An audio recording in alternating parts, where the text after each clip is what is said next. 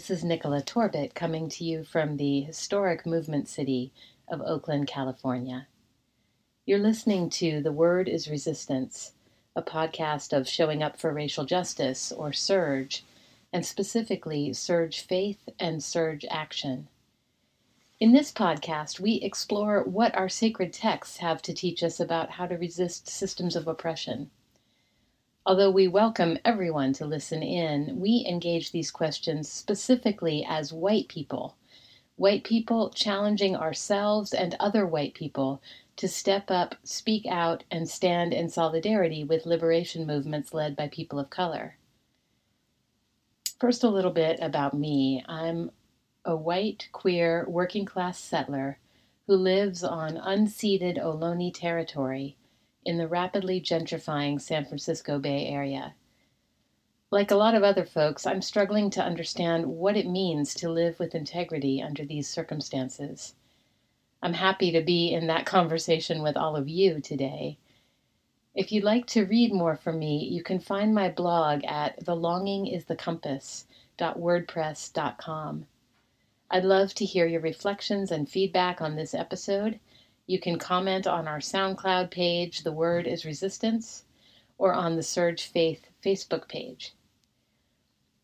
As I'm preparing this podcast, the news is just breaking about the college admissions scandal wealthy parents paying gargantuan sums to get their children into elite schools, regardless of their qualifications.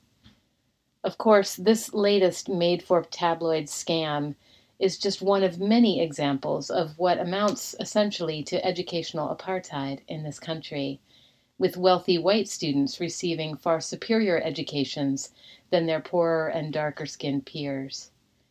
A recent study revealed that school districts serving majority kids of color receive a total of $23 billion less in funding than districts serving predominantly white students.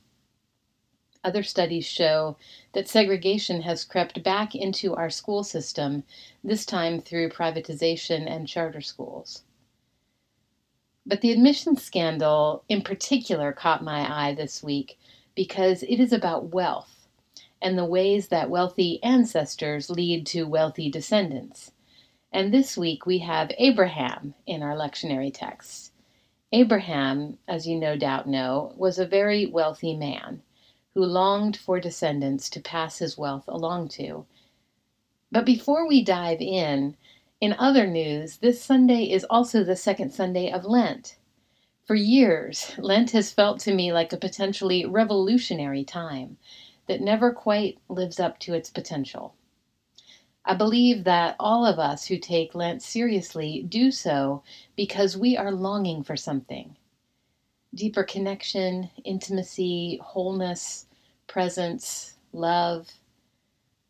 And I'm coming to understand that no number of years of giving up chocolate or television for 40 days is going to get us there.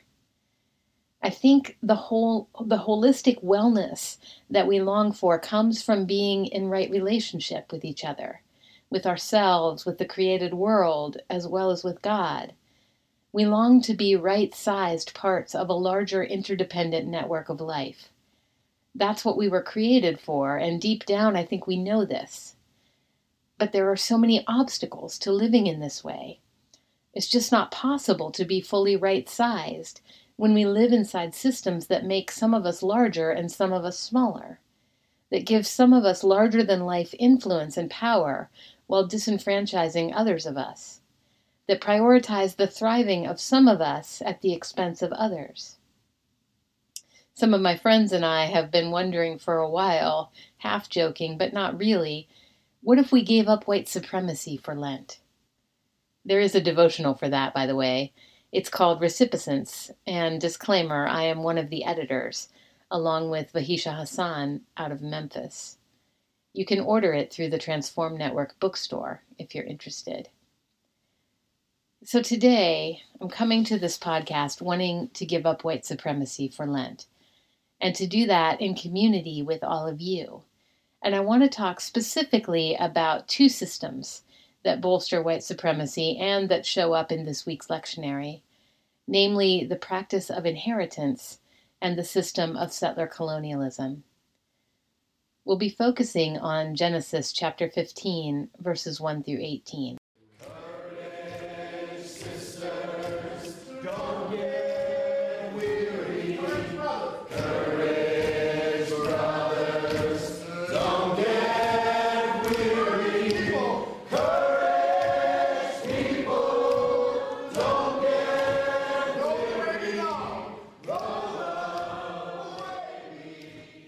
This week, the lectionary includes the famous story of God's promise to Abram that he would have many descendants and that these descendants would inherit the land to which God had ostensibly led him. Now, this story is huge. It's a really big deal. It's become an object lesson in faithfulness, right? The faith of Abraham. There are whole songs written about this faith, the faith that God reckons to Abram as righteousness. I mean, this is Abraham, spiritual father of the three so called Abrahamic traditions. Abraham, wah! And all that hullabaloo would be fine, except that the guy who appears in this week's text is kind of a bigot. A whiny bigot.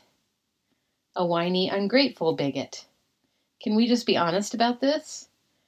Writer, teacher, and activist Sawatu Crawford says in his piece for this year's Resipiscence devotional that Abram has rich people problems. I mean, the passage opens with him complaining to God that he has no one to leave his considerable fortune to, and he might have to leave it to a slave born in my house, as if that would be the worst thing imaginable. And yes, you heard that right, even though no one talks about it. Abraham, father of our faith, was a slaveholder.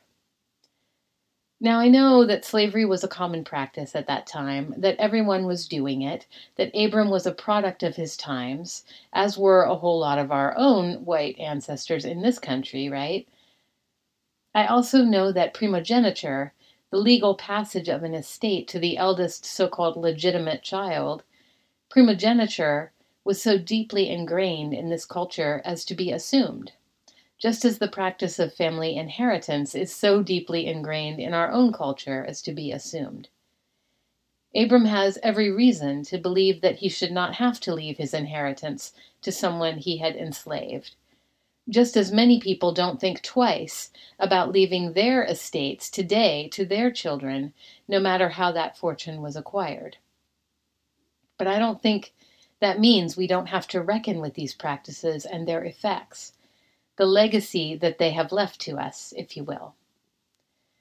Studies suggest that the passing down of wealth within families, in other words, the practice of inheritance, is the single greatest driver of the gigantic wealth gap between white and black families in this country.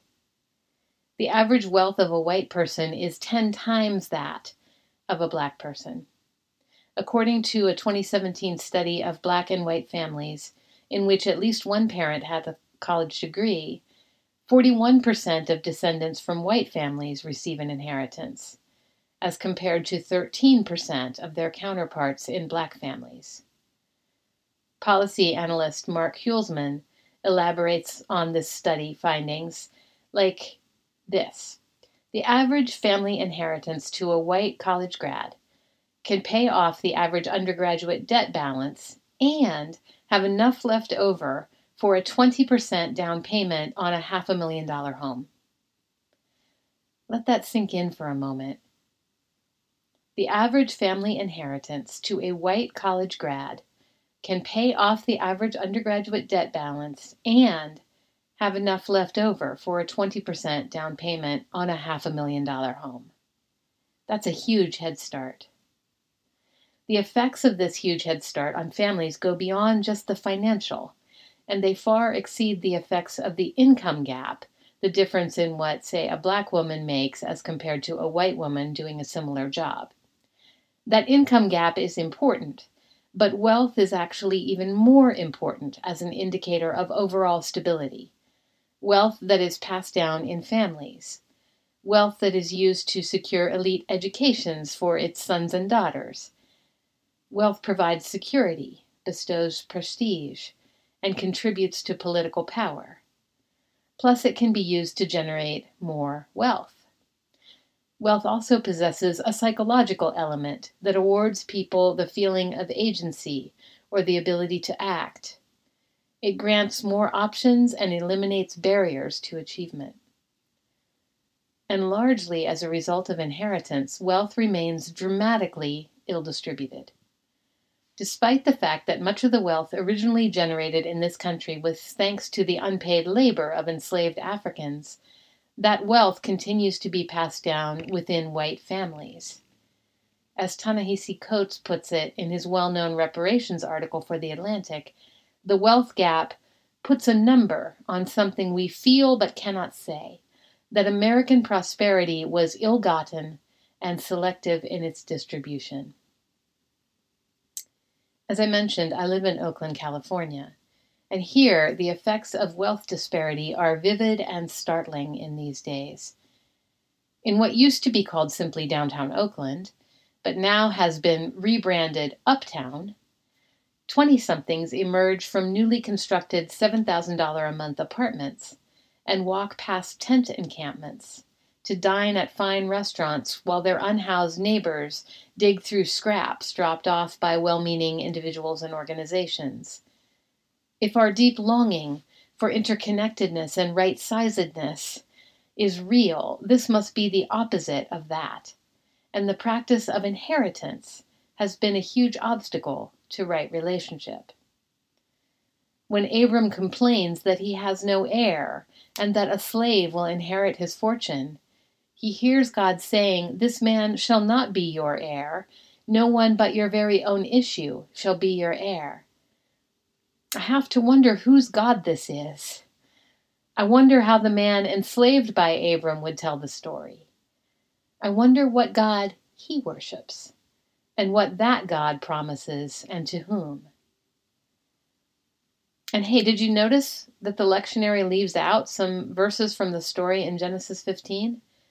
It leaves out verses 13 through 16, which say, Then the Lord said to him, Know for certain that for 400 years your descendants will be strangers in a country not their own, and that they will be enslaved and mistreated there but I will punish the nation that they serve as slaves, and afterward they will come out with great possessions.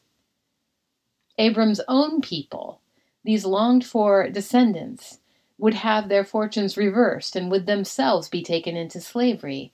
And what's more, the nation that enslaves them will be punished for it, and those slaves will receive recompense, will receive reparations, we could say. So it's interesting, isn't it, that these verses get left out, that they are not part of our inheritance through the lectionary.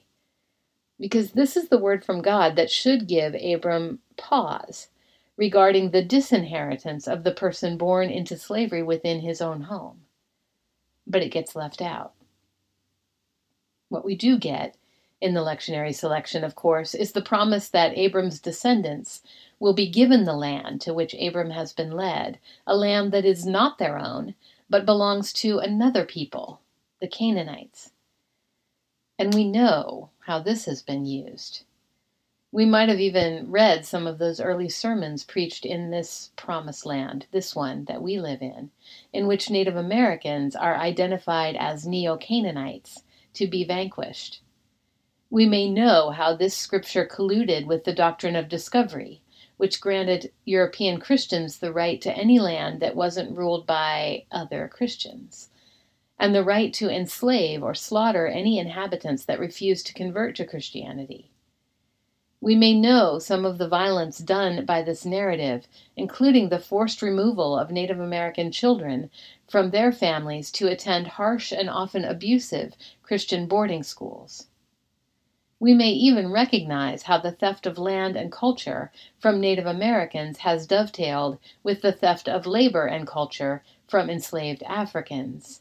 We may recognize that the theft of land also contributes to the gigantic wealth gap in this country. We may know it, but we don't talk about it nearly enough. These are the legacies left to us by our much vaunted spiritual ancestor Abraham, with origins in this week's lectionary. Now, at this point, I want to make a confession in case it's helpful to any of you. I don't usually like the episodes of this podcast that focus on the ways Scripture is problematic and violent and unjust. I'd so much rather hear a word of encouragement for our resistance movements, or a new interpretation of that old story that somehow redeems a problematic text. So if you're feeling that way right now, you're not alone. Even now, I want to reach for some alternative interpretation that somehow lets this scripture off the hook. I want to reach for Norman Gottwald, for example, and his exciting thesis, suggesting that the original Israelites were not principally an invading force that conquered the Canaanites, as the biblical narrative suggests, but instead a coalition made up mostly of Canaanite peasants who rose up against the hierarchical and exploitative Canaanite elite, possibly aided by a smaller group of others fleeing slavery in Egypt. That these were indigenous people joining with freed slaves to resist oppression from a hierarchical system that was exploiting them. That's a story that I can get into. How much I'd rather tell that story. Or I want to point you to John Bergen's excellent biblical history lesson in last week's episode of this podcast, in which he details how this narrative was crafted to serve the needs of returning exiles who wanted to claim a right to the land from which they had been removed. I want to say, no, see, these people who use texts like this to justify genocide and slavery, they just didn't understand. They had the wrong interpretation. They didn't have all the information. It's not the text, it's what they did with it. I want to do this because looking head on at the ugly underside of our foundational texts is unsettling to me. And yes, I use that word unsettling advisedly. Facing the violence of these scriptures makes me uncomfortable. It makes me feel like the ground is being pulled out from under my feet. I think deep down, I am afraid that if I seriously engage this work of confronting the oppressive passages in Scripture, I will lose the faith that sustains me, that the ground underneath me will vanish, that I will be unsettled. I'm afraid. And maybe this fear is the same fear that grips white people who resist conversations about racism and white supremacy. Maybe, just like me, they are afraid of losing the ways that they have made sense of the world, whether that is through American imperial Christianity or the secular civic religion of a glorious American history and a righteous American identity, or the personal religion of being fundamentally personally blameless in the world, or even the purely material faith in our family's wealth to keep us secure. Maybe they are afraid the way I'm afraid. Maybe we are all a little or a lot afraid of having the ground pulled out from underneath us. So, the question that comes to me as I reflect on this is what would it mean to embrace groundlessness? To allow the rug to be pulled out from under our certainties about ourselves and the world and our place in it can you imagine it? Because the land under our feet really is not our own. We do not have ground to stand on. There is something about this acknowledgement, something about this process of dropping into groundlessness. It's terrifying and humbling and freeing. If I let myself go there, if I really allow it, I find myself, honestly, falling back into the arms of a loving God. A presence that I actually know to be there, no matter how distorted the image of God is in Scripture. My soul is certain of it. That can't be taken away from me. But this kind of certainty is not a certainty that wants to do harm or accept promises that take something away from someone else all of that would be anathema to it. It's so much more gentle than that. I'm kind of stumbling around here, trying to put words to something that defies explanation. But it's important because it's the kind of faith I think we're going to need if we are going to make the changes we need to make in order to redress the harm. Because, friends, we're going to have to talk about reparations. Reparations to the descendants of enslaved people and reparations to the indigenous people of this land. My friend Cecilia Lucas, a white movement activist and visionary here in the Bay Area, has introduced me to the notion of inheritance as reparations. A few years back, she lost her mother and in the process received a modest inheritance. And what she did with it is so inspiring to me. She convened a multiracial group of people she trusted, and I was honored to be in that number, and invited us to help her decide how to give away that inheritance to organizations and individuals as reparations. I'm going to link to an article by Cecilia in the transcript. I think you'll find it really provocative. I'm also inspired by those who are advocating for a 100% tax on, est- on estates above a certain amount, effectively abolishing large inheritances. Of course, there would need to be a reparations fund set up to receive those taxes and careful oversight by impacted communities to make sure that that funding was used to redress the harm that has been done. In the absence of such a large scale policy change, we can take small steps toward reparations now. Some of that is happening already. There's what my friend Cecilia did with her inheritance. And maybe you heard that the Jesuits are giving back 525 acres to the Rosebud Sioux tribe in what is now called South Dakota. Some of us have been thinking about giving as much as we can to GoFundMe drives that support African Americans as a kind of interpersonal reparations. None of this is enough. Nowhere near. It barely makes a dent, but it is a move in the right direction, I think. Reparations are the only possible way to achieve the right relationship that we long for, during Lent and all the time. They are the only way we have to redeem our ancestors, genealogical and spiritual. Reparations are beyond the material, they are spiritual. Ta-Nehisi Coates writes about them like this And so we must imagine a new country Reparations, by which I mean the full acceptance of our collective biography and its consequences, is the price we must pay to see ourselves squarely. The recovering alcoholic may well have to live with his illness for the rest of his life, but at least he is not living a drunken lie. Reparations beckons us to reject the intoxication of hubris and see America as it is, the work of fallible humans. What is needed is an airing of family secrets, a settling with old ghosts. What is needed is a healing of the American psyche and the banishment of white guilt.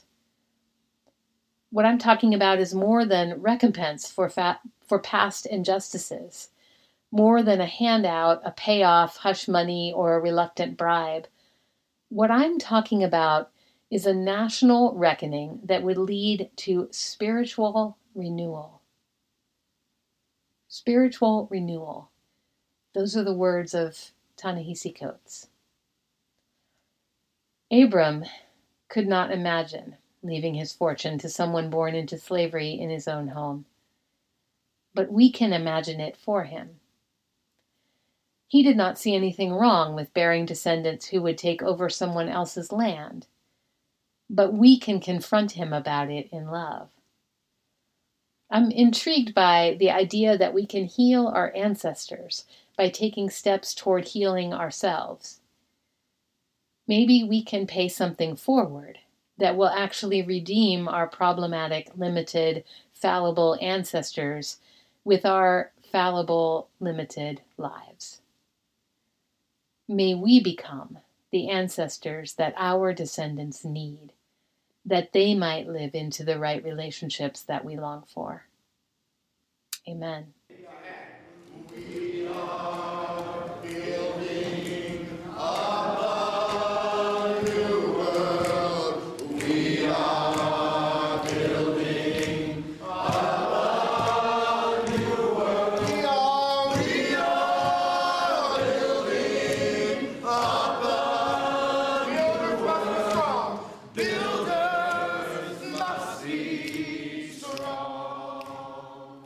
So, you're probably not surprised. This week, I want to invite us all to think about reparations.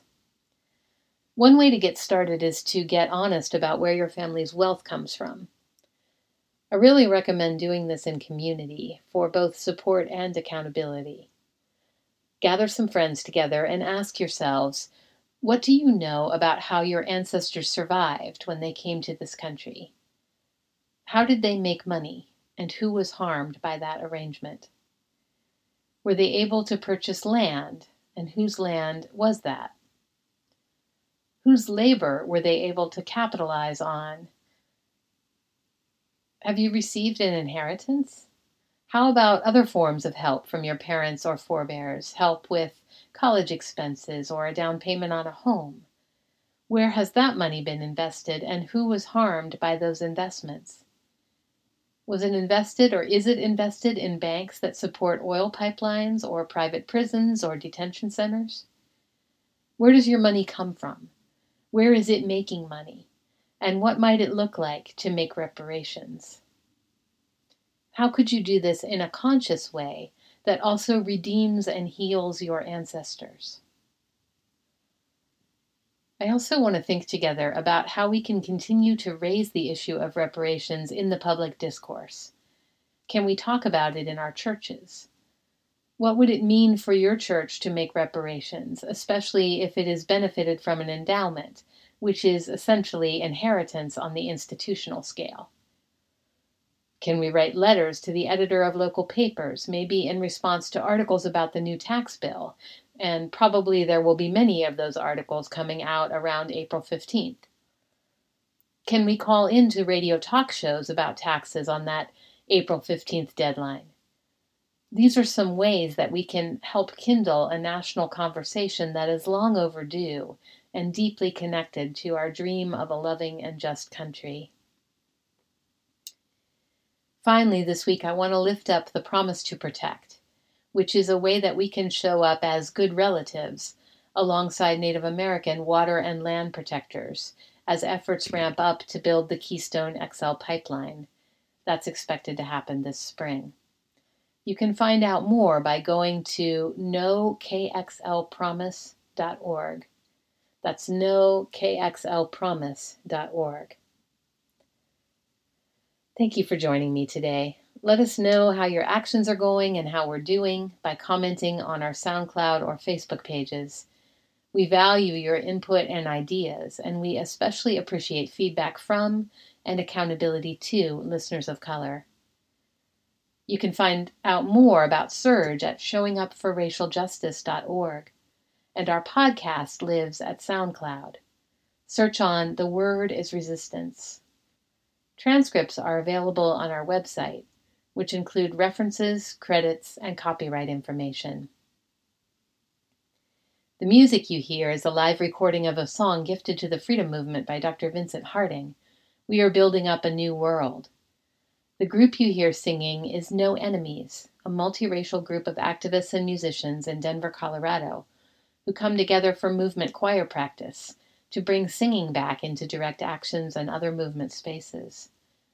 This particular choir practice is from December 2014 and it's being led by Minister Daryl J. Walker.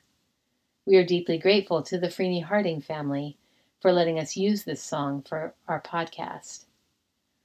Our sound editor this week is Maxwell Pearl. Thanks so much, Max. As always, blessings to you in all that you do to resist injustice and in all that you do to build up a new world. Until next time, I'm Nicola Torbett.